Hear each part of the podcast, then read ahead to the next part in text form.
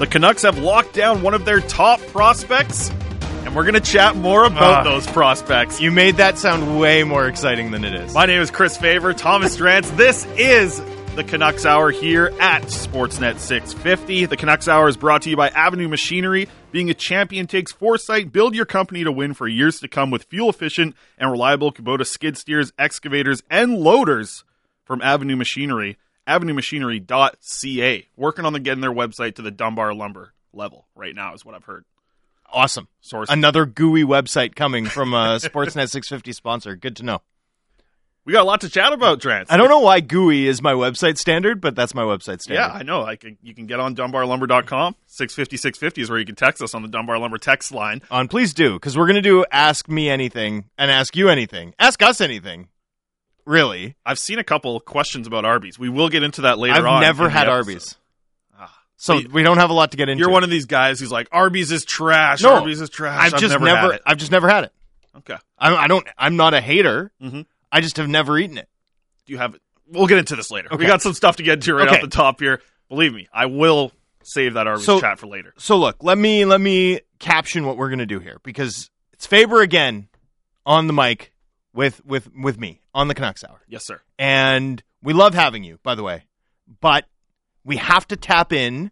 You're like Liam Neeson and Taken. You have a very special set of skills, right? And and those skills won't help me if I get kidnapped, but they will help our listeners have a deeper understanding of the prospects in the Canucks system. And so what I thought we'd do, particularly because you and I don't agree on on prospects, right? You're you're what I call a prospect hugger Yes. and I am closer to the coach that doesn't give your favorite prospect a, uh, a chance yes. ever, ever, because I don't believe in them. I I figured what we could do is go through Vancouver's system. So let's let's go Calder eligible guys. Okay, that'll be our bar, so that we can include guys like William Lockwood, right? And I want to tier it based on years that they can make an impact. So let's start with we'll start with Linus because that's the news of the day, and then we'll go through and be like, which guys in the Canucks system could make an impact on this NHL roster next season, the season beyond, the season beyond, and we'll sort of tier our expectations for Canucks prospects in that manner. We'll do that in segment one, and then we'll let our listeners text into the 650 650 Dunbar Lumber text message inbox and ask us ask us anything in the second segment. You got Sound, sounds your good? yeah, you got all your practice in this morning on the morning show doing the the Dunbar Lumber reads, right? No, I never. I never. I try. I try and avoid saying it because so I, I'm an. I have problems sometimes with em- emphasis, Mhm. and my so my wife is Italian, and um, her very Italian family obviously says pasta, and I grew up saying pasta. Yeah, because I'm- get I get this from my Italian co-host Okay, all the time. So you say pasta too? yes, pasta. Pasta. So I always said pasta. And then, you know, my my wife's family all made fun of me, called me a manja cake. So I had to adjust my my pronunciation of pasta. And now I'm a pasta sayer. And when I made the transition, I all of a sudden started slipping up over the word pasta salad. because salad had the same emphasis as pasta. So all of a sudden I'd be like, "Oh, will you pass the pasta salad?" and and people would look at me like I was, you know, had grown a fourth eye or something. So, um, you know, in addition to my third eye. And, and and that was a very embarrassing moment for me. So anyway, I relate. I feel like Richo would be proud of you. Yeah, learning how to I- say pasta. Well, learning how to say pasta at the expense of remembering how to say salad. yeah, was, we'll work uh, on uh, you saying John Marino next. But I, why, I find it why? interesting. Why can't I say John Marino? Just the way that uh, Richo says it. I'm making a oh yeah, no, we're, not, doing, that. that. No. But what I want to do is like you bring it up. Let's let's chat about these prospects, what we kind of have for a timeline for them. I think of it as like when you look at MLB prospects, MLB.com does an excellent job of this. It's called the expected year of arrival, Right. Which is what we see with players in the NHL or in the MLB. We kind of want to do the same thing with the Vancouver Canucks in the NHL. Let's start with the guy who just signed today, uh, as reported by Rick Dhaliwal, Linus Karlsson signing a two-year entry-level contract with the No, Vancouver. and, and that's and that's official. The- Official. The, club has announced it. Okay, perfect. Two year deal on the entry level deal for Linus Karlsson. He's coming off of being the rookie of the year in the SHL, ninth in scoring in the SHL. Very impressive for a guy who just jumped into the league. The most impressive part that I look at with Linus Karlsson's season is that he was a good scorer in the Allsvenskan, which is the second tier in the Swedish Hockey League ranks. He had to prove himself in the SHL. He had to do that in the Allsvenskan actually the year before. So if you watch him, he's proved himself at the Allsvenskan. He's proved himself at the SHL. Now he's going to come over to North America. He's going to have to prove himself once again Big jump. at the AHL. Big jump. Absolutely is. the SHL ain't what it used to be. you know, like I don't think people realize that Liga and the pushing. SHL are not what they used to be. Right? This is not it, it- ten years ago. A guy who was really good in the SHL might come over and be an NHL player the next year, and the quality of the AHL has accelerated. The quality of the KHL is higher. Um, certainly, the NHL is casting a wider net and, and poaching a wider net of talent. Veterans hang around for, for a lesser length of time. Good players from other leagues come over more quickly. And now we're in the situation where probably the best of those non KHL European leagues is the NLA, the Swiss League. That's probably the best, the highest quality of comp um, in Europe anyway. So just just a note on that. Now, Linus Karlsson's really interesting for me because first off, Karlsson was acquired from the San Jose Sharks for Jonathan Dahlén. And when he was acquired, it was a year after he'd been drafted by the San Jose Sharks. And the year prior, he did not exist on the Canucks draft list. They had zero interest in him. We all know the Dahlén story and the development path that he had within the organization. It didn't go well uh, after he was acquired from the Ottawa Senators for Alex Burrows. They they flipped him for Linus Karlsson, and in, under the previous regime, Linus Karlsson might as well have been on the moon. Yeah. he was kind of just gathering dust. Like I don't think there. I don't think if you had not had the management change, that he would have been signed. To be totally honest with you, I think there's a real chance that he would have been a free agent come June 1st, which was when the Canucks' exclusive negotiating rights to him expired. Now, new management obviously took a different tack, and to Linus Karlsson's credit, he's figured out his game. Now, a very unique prospect in a lot of ways. There are almost no comps for the way that he has scored, considering his age and size, uh, in in that league. You know, like one of the there's there's two or three comps. One of them's Mattias Janmark. So there's real comps there, but more than that, when a player Karlsson's age produces the way he did, and and it has a rare profile, right? You like that because that, that means there's not a lot of guys. This is not a dime a dozen prospect, right? He may never play in the NHL, but he is not a dime a dozen prospect. He is a oddball prospect um, with a with a relatively high offensive ceiling. And by the way, his uniqueness is not new either. He ha- he had a rare profile a year ago, too. Um, with Karlsson, you're seeing a guy who's you know the knocks against him have been his fitness level and his overall athleticism, but there's always been sort of an appreciation for the versatility, the ability to play wing and center. Um, for for like he's got some of those savant skills, you know, uh, uh, not to not to bring up Kyle Wellwood, but like in that kind of, you know, how Kyle Wellwood was just like a strangely good net front guy, even though he was undersized and like a really good defense. Like there's a certain hockey intelligence to Linus Karlsson uh, that he brings and that he's brought reliably. And yet, for all of the skill set, for all of the production, he typically hasn't been highly regarded, um, even by the this organization until new management came in. In in part because the fitness level, the athleticism has been an issue. Seems to have taken significant strides in that area. That's been key to his SHL breakout. Um, and now, and now it's really interesting because will he play center? Will he play wing? He's definitely going to be a big piece of the AHL team next year. He should have the skill set to be, at the very least, a, a contributing top nine guy in the AHL. That's your baseline expectation. Um, you know, with some upside to be even better than that. I, I'll, I'll be really curious to see if they trial him at center at development camp. That's sort of the the next big tell for me about where the organization is going to push this development. And I also think it's a big test for an organization that over the years has struggled in particular to develop European talent at the AHL level, right? Because that's probably where Linus Karlsson's going to spend next season. Uh, if he can, to get us back onto the will they help next year subject, if he's able to be an option to play NHL games as like injury relief next season, he will have exceeded the sort of baseline reasonable expectations for him next year. But I certainly think that needs to be the goal. That needs to be his goal this summer. If he can come into camp in really good shape, addressing some, sort of one of the big concerns that's lingered around him over over the course of his development. Uh, and if he can be productive and reliable in the AHL to the point where he's even on the fringes of consideration to come up as an injury replacement, Yeah. I mean that would be a tremendous first year for Linus Karlsson.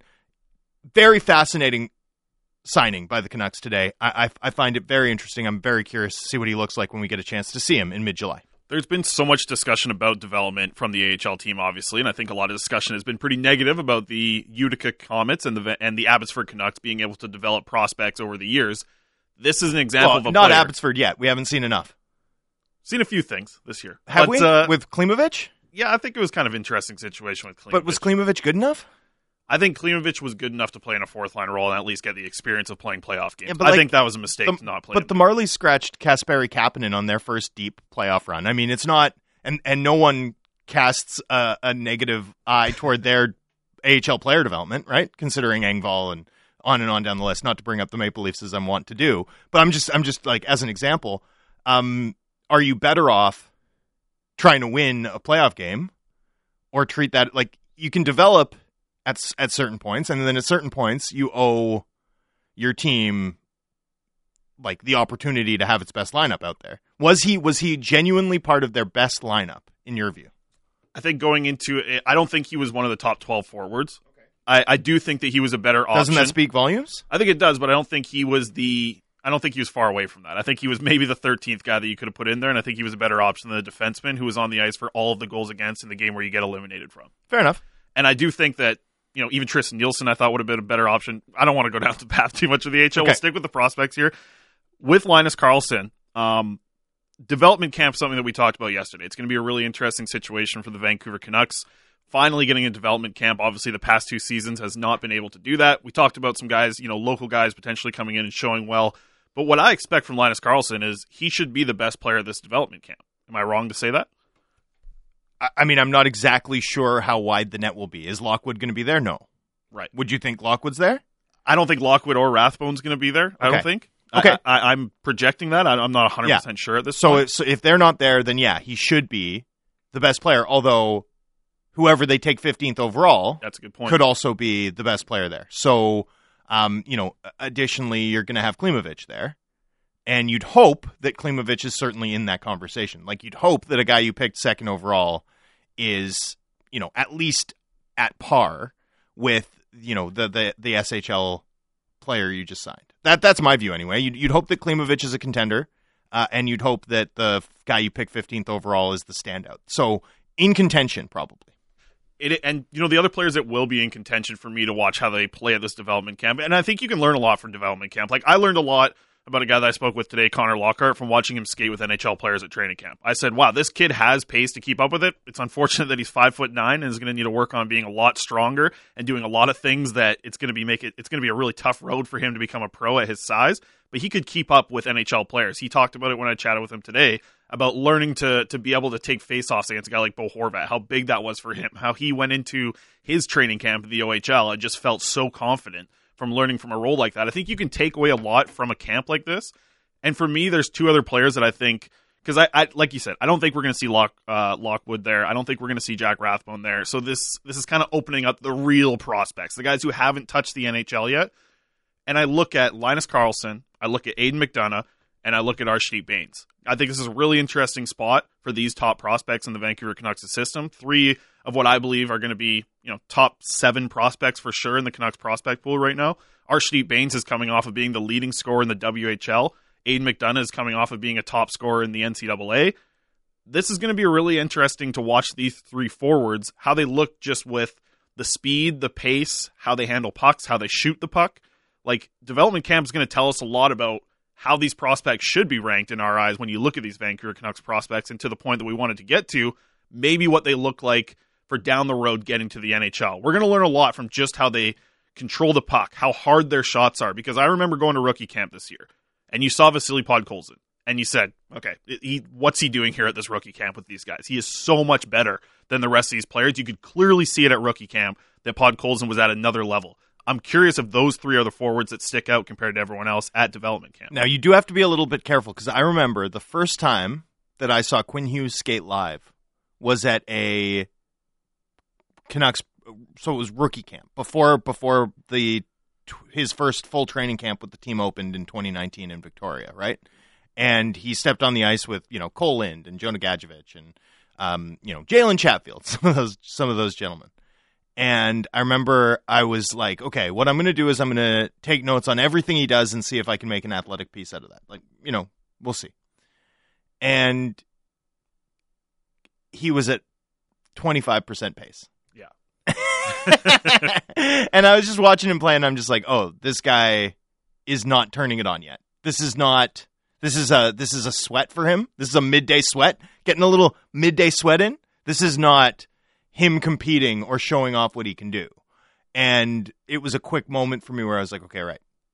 This isn't this isn't where I'm going to learn a single thing about him. And and to sort of t- touch on another guy, when we think about what training camp looked like, one of the standouts for me was Danila Klimovich. Sure. You know, I was like, oh my goodness, holy cow. And then the season that he had in the AHL was what you'd expect from an 18 year old in the AHL, which is, you know, nothing to write home about. Not a knock on him. The fact that he hung in that league at all is incredible. But, you know, certainly I'd say my impression of him after training camp was like, look, NHL ready body. You know, this isn't this is this guy's individual skill in these scrimmages blows me away.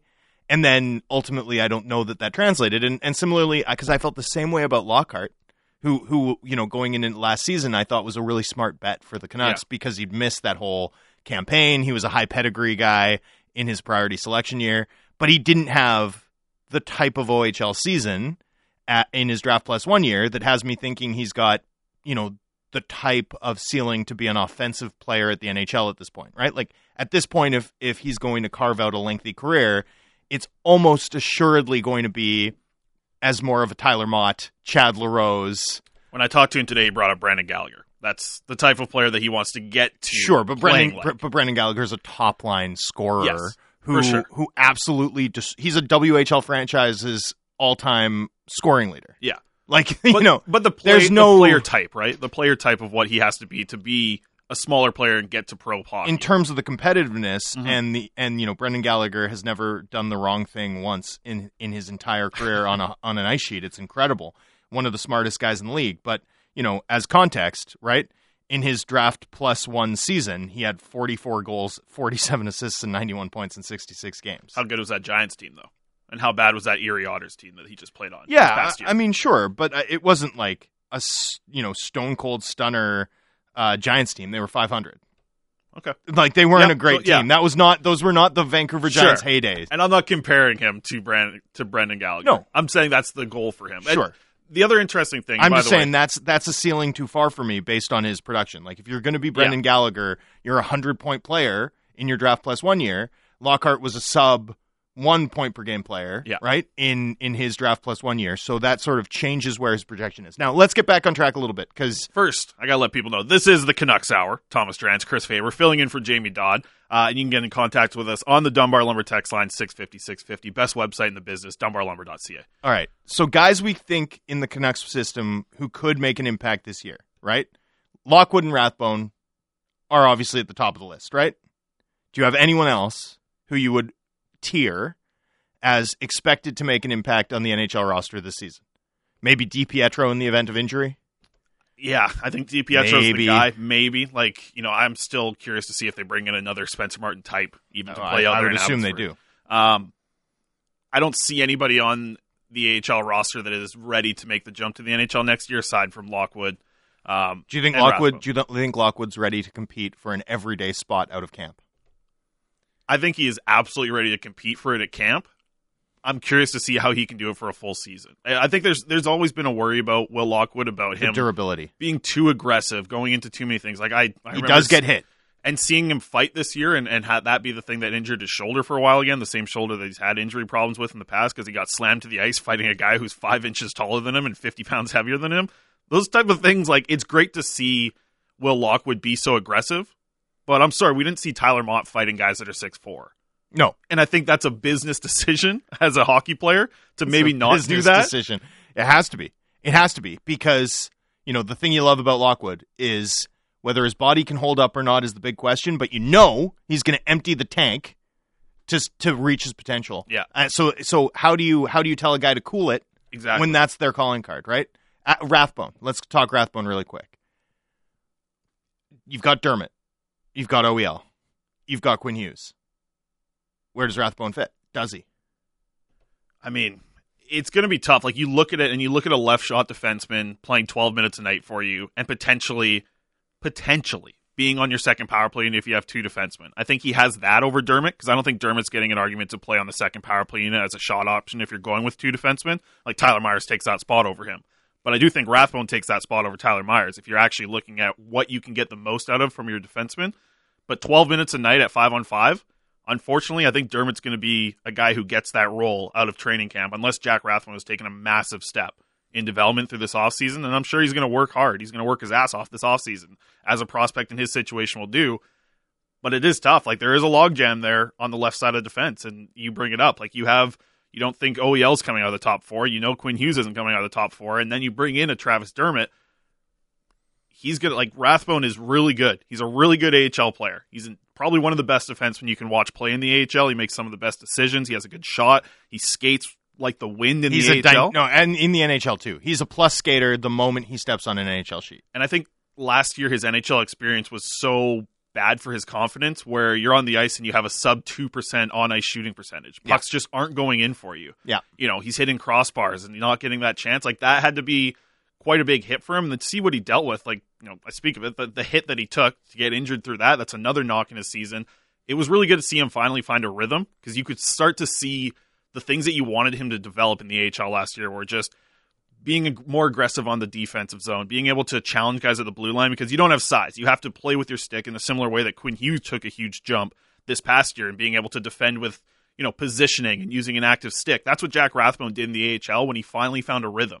Before it felt like he was trying to work through things in the defensive zone, but when he found that rhythm was playing consistently, finally, I mean, think about the the time that this guy has had on the ice playing in hockey games. Very few, very little. Drafted. Very well, and I mean, especially since turning pro. yeah. You know, the last two years, his his development's been so up and down that you wonder if he might be due for that season that guys often have before they become everyday players. Yes. where you sort of get the forty games in the AHL and then come up for good, like Chris Tanev did. Um, you know, it was a shorter stint for Troy Stecher. It was just two games, but you know, there's sort of often Ben Hutton had eight, ten games, something like that. It's often like you'll get a guy who impresses at camp, but they don't quite make the team, and give them some time, they'll make it, and then they won't go back down. That's sort of the important step you want to go through. Rathbone's too good a skater with too much of an offensive toolkit to not play a lot of games at the NHL level. But figuring out the you know, you brought up Quinn Hughes as a comp and it's a good one. But the difference is, is that Hughes had a, a different type of awareness of the defensive side of the game than Rathbone does at this stage. Obviously, we're not comparing him to Quinn Hughes. Quinn Hughes is, No. uh, you know, a franchise defenseman, but um, you know, there is still work to be done. I, I agree with you. I think reps are key. Are, are is there anyone else? Like, is there anyone else? I don't think there is who's like going to make. people will ask about Klimovich, and I'm sorry, like Klimovich is not coming to the He's NHL next year. He's a project. he uh, he's eight. He played like you said. It was really impressive to see what he did as an 18 year old in the AHL. He is very far away. Raw. And the biggest thing is consistency. and skating.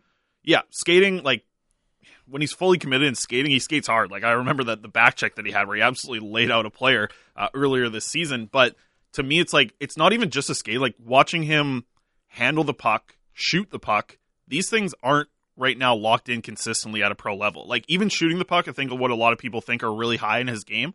You watch how many times he fans on a shot, how many times he misses the net, how many times he just doesn't get the right snap off of a stick when he's actually in game action. Those are the parts of this game that need to get consistent before we even start to have the conversation about him being a call up option for the Canucks. And let's not forget the maturity. One of the re- one of the red flags that surrounded him in his draft year was the habit of being a guy who can get taken out of their game by pest players, a guy who takes penalties that can be undisciplined because he's angry, um, a guy who can be frustrated. One of the last things we saw from him this season in that four nothing defeat to Winnipeg at the end of the year was he gets burned on that entry, breaks his stick, sort of has that tantrum. We never saw him play again. I think that's a big reason why he didn't play in the playoffs. No kidding. Was those last two? It wasn't just. 100%. It was those two games against Winnipeg. You're getting blown out like eight to one in one of the games and getting blown out in the final game of the year.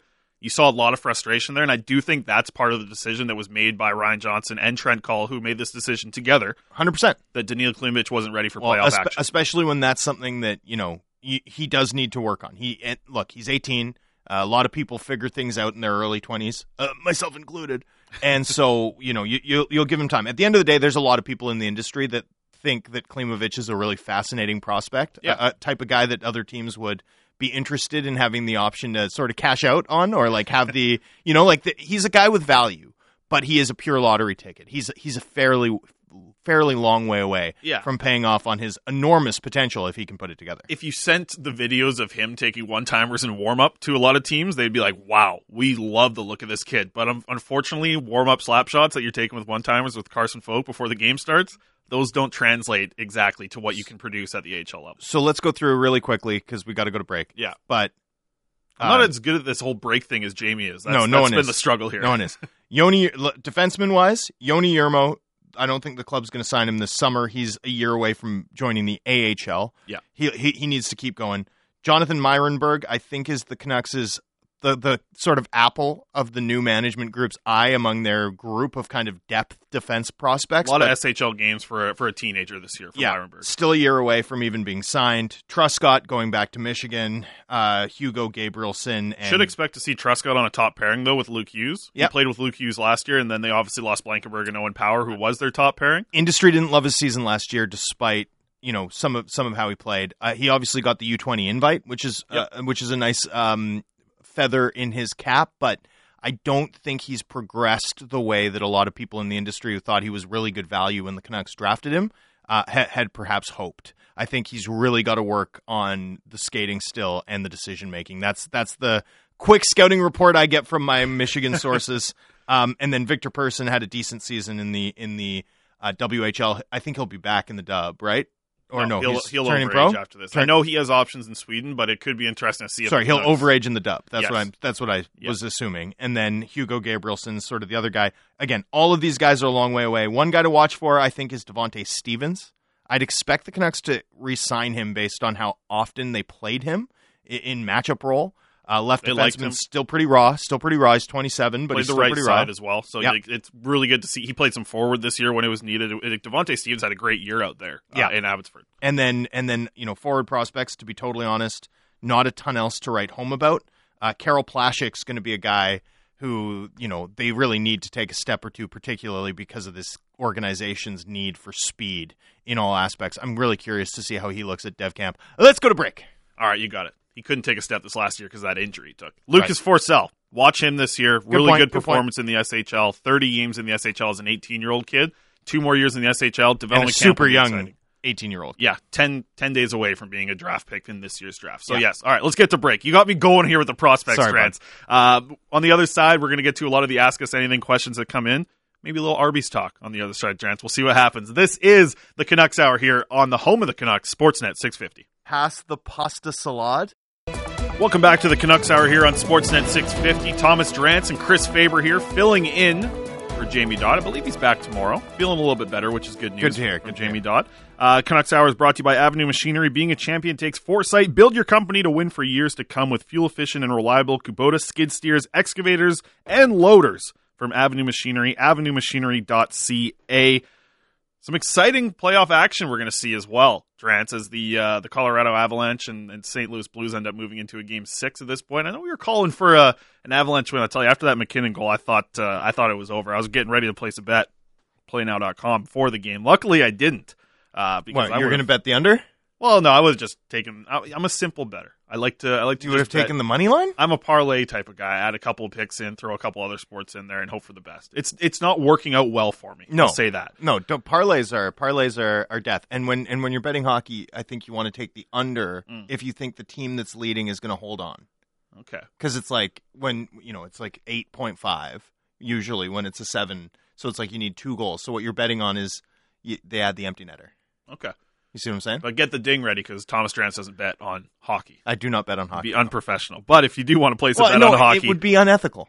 I sometimes report Canucks Nuggets that move the line. true. and I want I want all our listeners to know, and everyone who follows me and everyone who subscribes to the Athletic to know that my focus when I'm at the rink is not being like, oh, that player just left the rink injured. Yeah. I'm going to quickly place a bet and then move the line when I make it public. You know, like I don't want there to be any doubt that I'm just doing my job. Yeah. That's that's what it comes down to. It's an ethical quandary. I don't ever want to think about it. Absolutely. Yeah. I've seen you follow some basketball pretty close at the rink, though. Hmm? Different story with basketball when you're at the rink. Well, I'll follow, I'll follow basketball for sure. Uh, you can bet on hockey like never before with Play Now Sports, your local BC sports book. Check them out. Uh, Play Now, our sports. Let's Our uh, good friends at Play Now. great friends over there. at Play Now. Um, let's dive into some of Beware these. that Flames Oilers over, by the way. Six five. That's a pretty high number. Do you want to get into some of the Ask Us Anythings? I know that people can contribute yeah, right let's now on Let's the. Dunbar Lumber text line. 650 650 is where you can hit us up there. Dunbar Lumber, the smart alternative. Visit Dunbar Lumber on Bridge Street in Ladner or Arbutus in Vancouver, or the best option online at dunbarlumber.com, the best website for lumber in the lower mainland, Drance. Uh, quite a few questions in the 650 uh, text inbox right now that I want to just kind of get into. Lots of it about Artur Silovs. I'm curious what your thoughts are. I spend a lot of my time on a podcast with a guy who's obsessed with him. And I've I've thought this and I've had this thought about him since we saw an 18 year old freshly drafted kid at Vancouver Canucks training camp in Victoria. That there's something about the look of this kid where he's got that real good size that projects to be a guy who could potentially get to the NHL at some level with the right coaching. And I think that it was a strange year for him last year, but getting the opportunity to get starts in the ECHL next year is going to be really interesting to see the goaltending position play out in Abbotsford for me.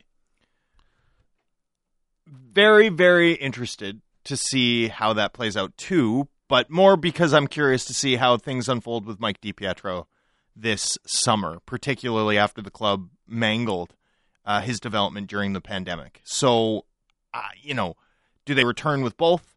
Uh, Silovs is pretty clearly the apple uh, of Ian Clark's eye. Yep. And I wonder if they might try and find a third guy who can come up and play games. Because these days, you need a third guy you don't want to throw Artur Silovs into opportunities that he's not ready for, right? Mhm. Like if when he makes his first NHL start, you want it to be prescribed and on your own terms, and because he's you know a 920 guy who's played 50 games in the A, and he hasn't played a lot of hockey either over the course of the last two years. So if you're going to commit to the Silovs future, right, the Sil- the Silovian future. Um, I like it. you know, I think you need to make sure that he's playing 30, 40 games for you next year. But you also need to make sure, particularly if you want to make the playoffs, that you've got Spencer Martin Light, you know, a Scott Wedgwood type, although Scott Wedgwood kind of did Spencer Martin things this year, um, ready to go, waiting in the wings. And those players are not easy to find these days. I, there's a lot of good goalies, but increasingly they're more and more expensive. like it's incredible how expensive goaltenders are. And and I think the experience that teams had this year where everyone got down to their third goaltender basically, right? So, some teams use 6. Like you're going to see an increased demand, I think, for those guys. Like one-way contracts are going to be the norm for for third goaltenders, which hasn't always been the case. They've usually been like, you know, two-way deal with a 300k salary. Like you're going to see that inflate. I, I would suspect on the open market this season that would be the route that I expect the Canucks to take is is to bring in at least another veteran guy and, and sort through it. Um, you know, and, and that may that may end up uh, including a, a fresh start for Mike DiPietro elsewhere. I'm not really sure exactly how that. I'm not projecting or reporting anything. I, I just I'm side eyeing that situation as one to monitor. Keep your keep your um, finger on the pulse of as the Canucks go through this offseason. Yeah, because it's been a, a wild few years uh, to think about the position that Mikey DiPietro has been put in. I think, you know, in a big point from the organization. It's been a really tough spot that he's been put into. I think for these past few years. Let's let's get to some of the ones on Twitter as well. This one is from at Sad Canucks fan one, uh, Paperbag Perry what you can call him on uh, on Twitter. Uh, likelihood of acquiring a top ten pick in a deal for Miller, Garland, or Boeser. We've heard about some of these top ten picks potentially being available. I think that Miller is likely the name that gets thrown around when you're talking about a top 10 pick. It's going to take more than just a swap of Miller for the seventh, Miller for the second to me. I don't think that's a deal that those teams are looking to do. I think there's going to be some other pieces put into it. Oh, you mean you mean you don't think the Devils would do the second overall pick for Miller? I don't think that they would. No, of course not. I was sorry. I thought you meant there's going to have to be other pieces. I was like, really? My No, goodness. I, have got a pretty high value on the idea that I have for a trade for uh, for JT Miller, but I don't think it's adding to a guy like Slafkovsky to the order. no, I No. mean, and even the seventh, like the was it the the Senators have kind of floated around that that pick could be in play. Well, they need to take a step. The Senators desperately need to take a step at this point. Like it's been enough time frittering around. And their depth strong, like to add a top end player like JT Miller would be a big step in the right direction for how this team grows. and they're about to have to pay Norris. Yeah. Right? Like they, they've locked up Batherson, they've locked up Tkachuk, they've done some good things in terms of positioning themselves, but if Formenton breaks out, he's going to be expensive, and I think he's ready to, to do exactly that. Canucks got a taste of it late in the season. Um, you know, jo- excuse me, Josh Norris scores a lot on the power play. Like yeah. He's Excellent. gonna he's gonna get pricey fast. So, you know, the time is now if you're the Senators to make um, their version of the Canucks JT Miller trade in tw 2019, basically. Um, could that include JT Miller himself? I don't know. I don't think so, but uh, we'll see. I mean, that would be a very good target for the Canucks, considering their need. Like, here's the thing about the Canucks that you have to keep in mind: look through the teams that are best or that you're most frightened of when you when you watch the Stanley Cup playoffs right now. Is the Lightning have the goalie right? But they also have Hedman, Point, Stamkos, um, you know, and Kucherov, right? They have four, no doubt, elite players plus the elite goaltender. Even even if you put your rose-colored glasses on, right? And say and imagine that Pettersson Hughes hit their absolute maximum potential. JT Miller, okay, and Demko. So what does that mean? In a comparison with the, the Tampa Bay Lightning, the Canucks are still an elite piece away from being at that level. Yeah. Plus, JT Miller would have to maintain elite form year after year, which he's which he hasn't done. He's had two elite seasons in Vancouver, but he's also had a season where he was fine, right? Where he was a, a top line player, but like a lower end top line player. Um and and you'd need, you know, Hughes and Pettersson to maximize. And that gets you sort of into the conversation now. Any comparison with Tampa Bay is a good one. But same same sort of story with Colorado. Maybe you don't think their goalie's elite, but you certainly think Makar is. You certainly think MacKinnon is. You certainly know that Kadri is at the very least analogous to JT Miller. Plus you've got Mikko Rantanen. Plus you've got, you know, Landeskog, Devon Toews. I mean, this team still needs elite talent too. So targeting a deal with a high probability or at least the highest possible probability of returning an elite piece. You know, if you if you trade for X organization's favorite right-handed pros right right-handed defense prospect, think about all the drooling in this market over Braden Schneider in the lead up to the like Braden Schneider is not going to be an elite player. He's a really nice, big, tough, uh, authoritative right-handed defenseman. But the potential that you'd get out of a top 10 pick is higher than that. And yeah, this organization needs that too. In Yeah. addition to, uh, you know, a rebuilt blue line and, and more scoring depth and Yeah. toughness. Absolutely. And to see that, that's going to be interesting to see how the draft plays out with what you're doing with your picks as well. How does that change that point of view of looking at it from the organization of needing so much? Does that change what you do with the 15th overall pick? Is it really about just getting the best player available or the most beneficial thing for your franchise available that you can do with that 15th pick? And to me, it's adding more assets. Yeah, it's trading down. Yeah. No question. quickly, uh, just want to bring it up as well because you know, brought up the name Brock Boeser. Um, we saw the post from his mom today. Uh, it's going to be a tough situation here for Brock's dad, Duke. Um, the family's obviously dealt through a ton of horrible moments that they've had to deal with over the past few years. I personally have um, been in a situation to watch my grandpa pass from dementia related things, and I remember being there the day that we knew that it was going to be over. Um, and it was really hard. It was really hard to to deal with. Um, it was good to have the family all there together to support each other. Uh, dementia's horrible. I've seen firsthand what it does to somebody. Um, and yeah, they, you know, Lori asked for prayers from everyone today, and I know that we want to give our condolences, send our love, and just send our prayers Yeah. that way as well for, Uh, for what they're going through. Canucks Nation is obviously with uh, the Boesers today, and, and our, our thoughts and our, our deepest condolences and best wishes go out to the family. Yeah, absolutely. And uh, I think we've seen that online today, just to see what Canucks fans the have been, like, outpouring reacting of- to it. yeah. uh, and I thank somebody in the in the six fifty six fifty text line for bringing that up as well as Yeah. you brought up the name. Well, it's the, it's the best. Um, that's the best of what a fan base Yeah. is. You know, is is those moments when people come together and it's just uh, an outpouring of love and support, as opposed to our usual, um, you know, arguments and, and, and whatnot. But it's ranting on Twitter. well, it's just it's just a reminder that this is a community too, and and in Yeah. and in moments like this, um, you know, that that show of that unanimous show of love and support for the Boesers, it's it's nice to see. Yeah, and we and we hope offers them some sort of comfort. Yeah, and it's good to hear that the family's all able to come together in the last few days. That's massively important. Uh, this is the Canucks Hour here on Sportsnet 650. My name is Chris Faber, filling in for Jamie Dodd. The guy cackling in the background is Thomas Drance. I'm not cackling. O- occasionally, Yeah, you, you let not, it cackle. Not, not in the last five minutes. no, that's true. All right. So sorry. Good, let's go go to the next one. All right, next one here. Let's uh, let's dive into a few more, just some interesting ones I thought that I saw on Twitter. Uh, let's get to this one from Reese because I know we talked a lot about the playoff hockey yesterday, and we were kind of expecting to see the Colorado Avalanche advance. How much fun would this be for hockey fans, for the NHL, really for everyone? Like, I feel like this is the type of matchup that draws in people that aren't even like hardcore hockey fans. You have to tune in and watch Connor McDavid play against Nathan MacKinnon and watch those two do the end to end rushes like we saw McKinnon do last night. See what McDavid has done. It's in it's the feels Mick like matchup. It's the Mick matchup. Yeah. and and it's can't it's can't McMiss. All right.